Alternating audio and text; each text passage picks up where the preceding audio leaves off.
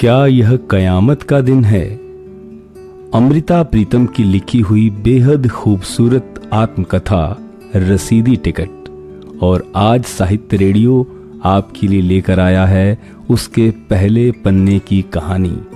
तो चलिए कुछ अच्छा सुनते हैं। क्या यह कयामत का दिन है? ज़िंदगी के वे पल जो वक्त की कोख से जन्मे और वक्त की कब्र में गिर गए, आज मेरे सामने खड़े हैं। ये सब कब्रें कैसे खुल गई? और ये सब पल जीते जागते कब्रों में से कैसे निकल आए? यह ज़रूर कयामत का दिन है। वह 1918 की कब्र में से निकला हुआ एक पल है मेरे अस्तित्व से भी एक बरस पहले का।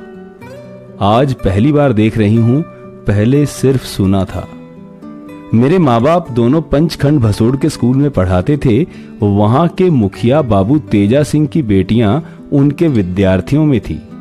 उन बच्चियों को एक दिन न क्या सूझी कि दोनों ने मिलकर गुरुद्वारे में कीर्तन किया, प्रार्थना की और प्रार्थना के अंत में कह दिया, हे दो जहानों के मालिक, हमारे मास्टर जी के घर एक बच्ची बख्श दो।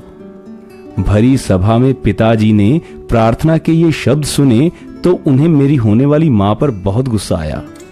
उन्होंने समझा कि उन बच्चियों ने उसकी रजामंदी से यह प्रार्थना की है, पर माँ को कुछ मालूम नहीं था।